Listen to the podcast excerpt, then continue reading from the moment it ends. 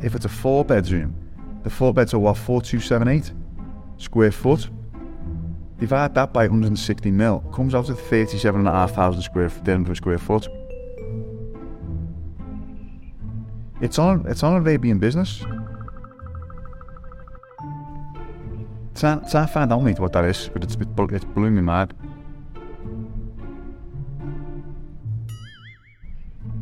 It's only going to be one with the balcony. I have that in it. Try and do a little bit of digging, mate, see what it was. Go on, try.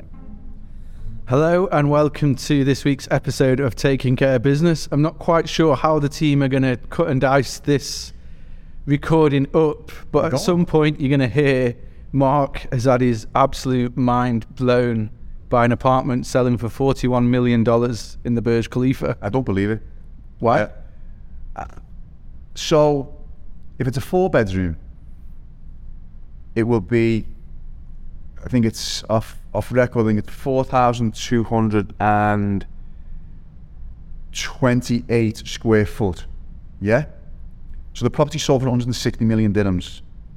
That makes it 37,400 dirham per square foot, which will make it the most expensive apartment ever recorded in Dubai. It's the world's tallest building. So the lighthouse went for 410 million dirhams in the Bulgari. That was in March. That was 37,000 square foot, which worked, I can't remember off the top of my head what that works out per square foot. But if that's the case, that makes it the most expensive property that I've ever, on record. Square foot wise. Yeah. What Mark's upset about, for anyone that has watched these podcasts before, maybe hasn't, Mark has a great analogy or great description as to why Dubai is still underpriced on the world stage. And this sale's just blown you apart. I'm not using that, yeah. Well, I've spoke to Cash and I've asked Cash to try find that out a little bit more, because that's blew my mind, that. I saw it yesterday. Obviously there was that, and there was the unit in the Bulgari that went for 122. And I didn't even think about it, and I thought it must be in the Burj Khalifa area, but it's not. It's a four bedroom in Burj Khalifa. It's got to have a terrace, and I think there's only 8 units that have got a terrace on Burj Khalifa. But even so, that's still going to be... There's only 8 units. This is Dubai at the moment. One thing we don't know is the condition, the upgrades, what comes with it. If you saw the news in, I think it was Melbourne or Sydney this week, someone was having a $3 million supercar lifted into the apartment. You never know if it's got one of those. Seen that, yeah. But anyway, like I say, welcome to the pod. A bit of an unusual start, but it was funny because Mark's mind is blown about it to try and capture it on camera. That's talking about one end of the market. One of the things to cover on today's pod is we've been on for quite a while now. We're talking about the market's great, this, that, and the other. For the first time in quite a while, our monthly report this month has got some downward red arrows on. Don't annoy. Yeah. Like about 10 missed calls or 10 calls from people who have said, is the market coming down? Is it depreciating? Listen, it's carry on, Paul. No, you carry on. So what's our take on that? Why are we seeing red arrows, and what are the red arrows and what do they represent? Listen, let's not beat around the bush. The market is not declining, first and foremost. I want to get that, set the record straight. You've got to look at the timing, Paul. We've had, in the last 40 days, we've had Eid, we've had Ramadan, obviously, and we've had the Easter holidays in the UK. So when we say, I mean, Easter holidays in the UK and obviously in Dubai for all those on a British curriculum, I guess, and to explain the point more to people is that means that kids are off school, people go on holiday, less people are transacting properties. When we talk about Ramadan, specifically, what's the impact of Ramadan? Well, you've got short hours as well. So let's put aside Ramadan, even with the trustee officers, you have what essentially is a 4.5-day week. At 12 o'clock on a Friday, they will not take any more appointments after 11:45. So we have an issue straight away, but in Ramadan, it's short hours. So I think the offices were shutting probably around 1 o'clock, Paul. So let's see how many we transfer in each month. We're probably transferring on average between 150 to 200 properties per month. That probably comes down by 25%. So although there was Eid, there was Ramadan, there was other different factors as well. The big thing was the transfers and the trustee officers just having short hours. That's what it was. And you've seen that in the figures here, Paul. And I think what you'll see where people are saying about a downturn in transactions, it happens every year. When, you know, last year, I think it was it June? I think we had it. It was exactly the same as June. So I'm not concerned one little bit, absolutely not one little bit. Again, you look at what we call written business last year, last month, without harping on again, month on month on month, it was our best. So do you know, I was talking to my wife and I were on the phone to my father-in-law over the weekend. We're not spoken to him for a couple of weeks, and he just made a comment, and he was like, "Oh, we're catching up, blah de blah," and he went, "Oh, I suppose Allsopp have had another record month, haven't they?" And we're like, yes. I don't know what to say. Yeah, and I hope we continue to be not bored, but I hope continue don't know how to react, because it is like we're saying it is the same thing every month. But what I will say, I was speaking to one of the guys who heads up one of the company, and he was saying exactly the same. I've made a point on here. It's not all about percentages, increases, and everything else.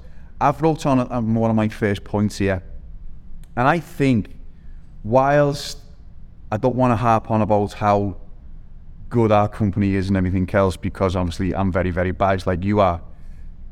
How many people do you reckon we've got that have been in our business over 5 years, Paul? 50? 79 people have been in our business over 5 years.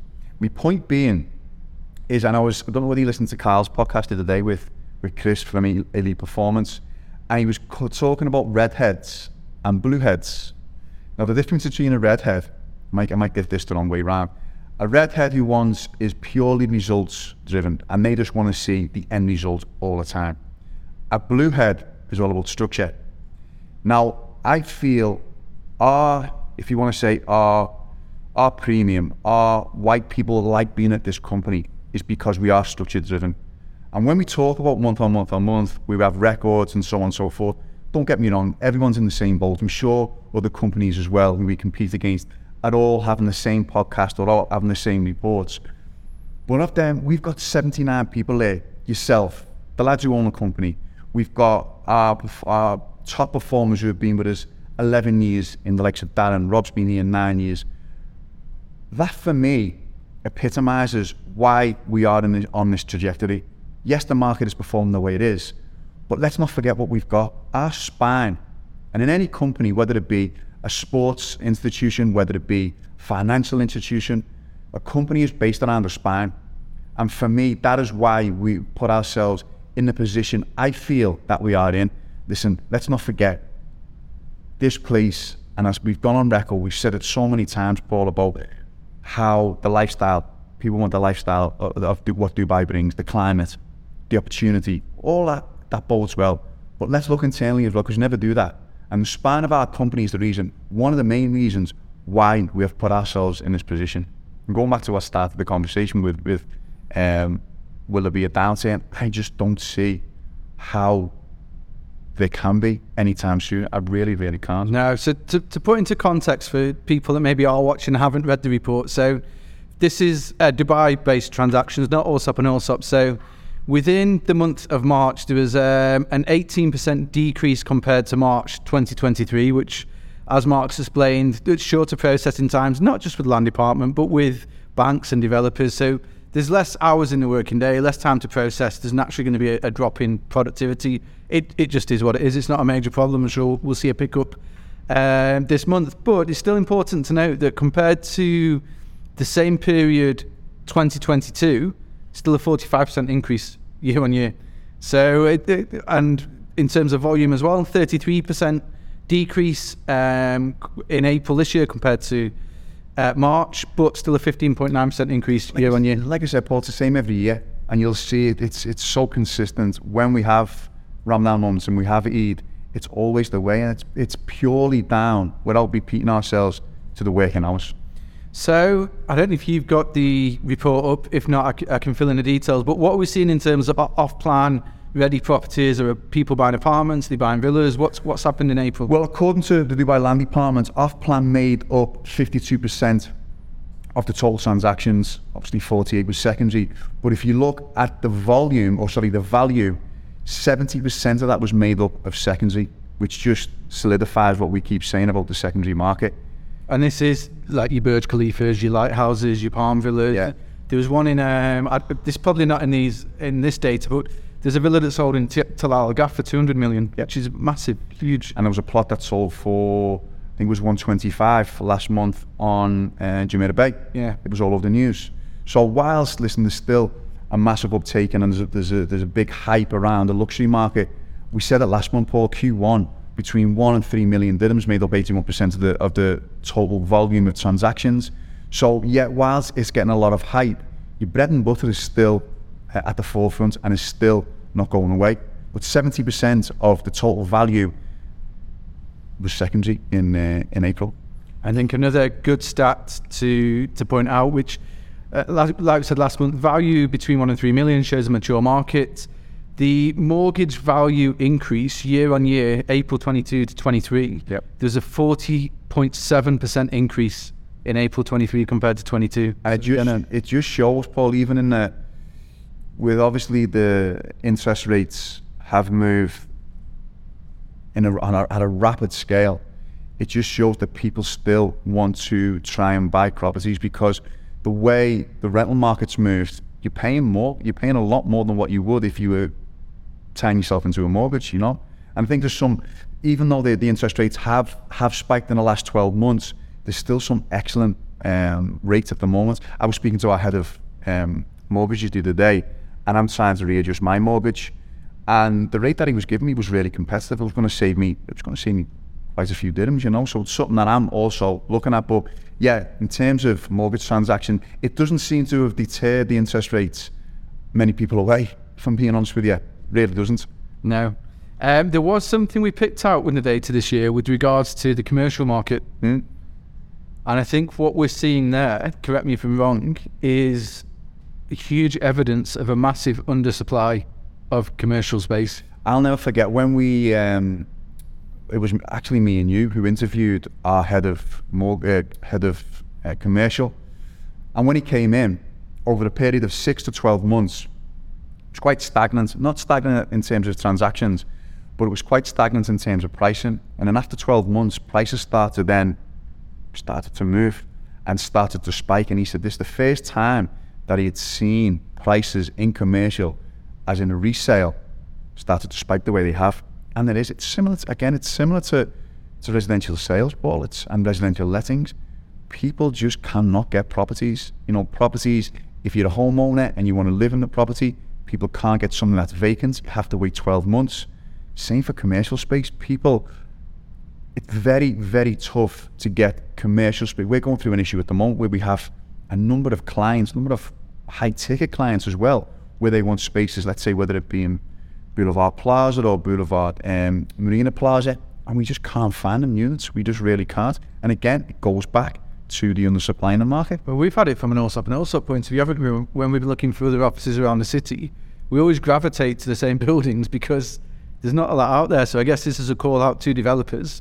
If they build more office space at the moment, they're going to get purchased and leaked out. Okay, so rental wise, what's some of the headlines from the rental market in April? Well, we saw our average lettings value last month was 163,000 dirhams. I think it was slightly down month on month and also slightly down year on year as well.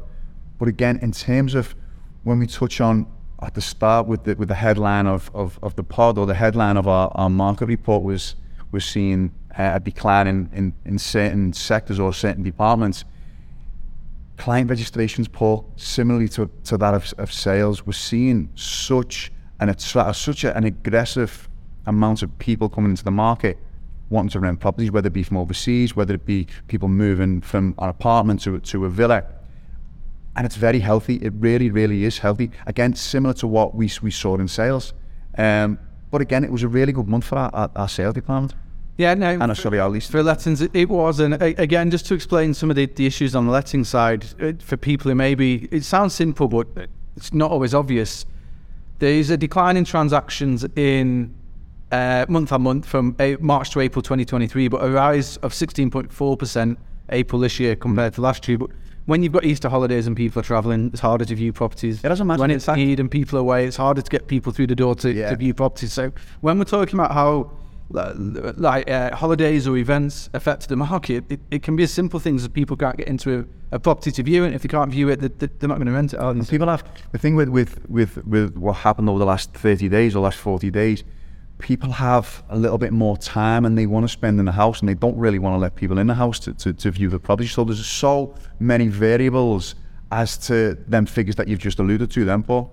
So going back to client registrations and flipping back to buyers, there was a 12.6% increase in buyer registrations in April compared to March. Yeah. And if you listen back to our previous pods, every month there's more and more and more. Every month we're saying there's an increase, and that really is what signifies the market to me, and I know for you as well, in terms of the strength of the market. As long as that demand is there, and at the moment it's increasing month to month, and obviously you can't always do that, but at the moment it is. So that's a huge indication of why we're saying we don't think. Listen, when we saw, and we mentioned it a few times now, a couple of downward spikes, I will always look at client registrations. Whether transactions go down, I will always look at client registrations. And like you say, month on month, week on week, we are registering. And again, it's not just us, Paul. I know that for the fact that when we speak to other companies, clients want to be part of this. Clients want to be on the ladder. Buyers want to be part of what's going on in Dubai. And that's shown in our numbers month on month. I think we registered something like 850 buyers last month or something along the lines of that, which is just unheard of. It's absolutely, it's unbelievable, you know. Yeah.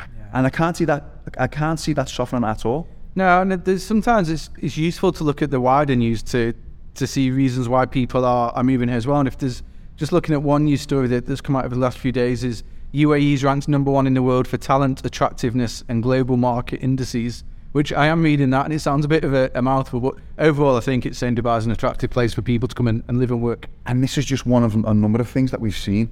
You know, this is, again, we talk about it every single pod, especially when I'm on it, about the lifestyle, about how attractive this place is, whether it be crime rates, practically zero, people leave the door open and everything else. And again, without going over old ground, that just adds to the lore of Dubai. We forget about it, not forget about it, but look at F&B, look at all the developments that the developers are bringing to market. You know, there's a few more developments on the Palm that got, that were getting coverage a couple of days back. Armani releasing another development on the trunk. We had Komo that just released, starting from 21 million dirhams, that was, I think there's only a couple of units left. So all of these things, and you've obviously got Marsa Al Arab, which is part of the Jumeirah group, that will be handing over soon. All of these things, again, just add to the lore of Dubai.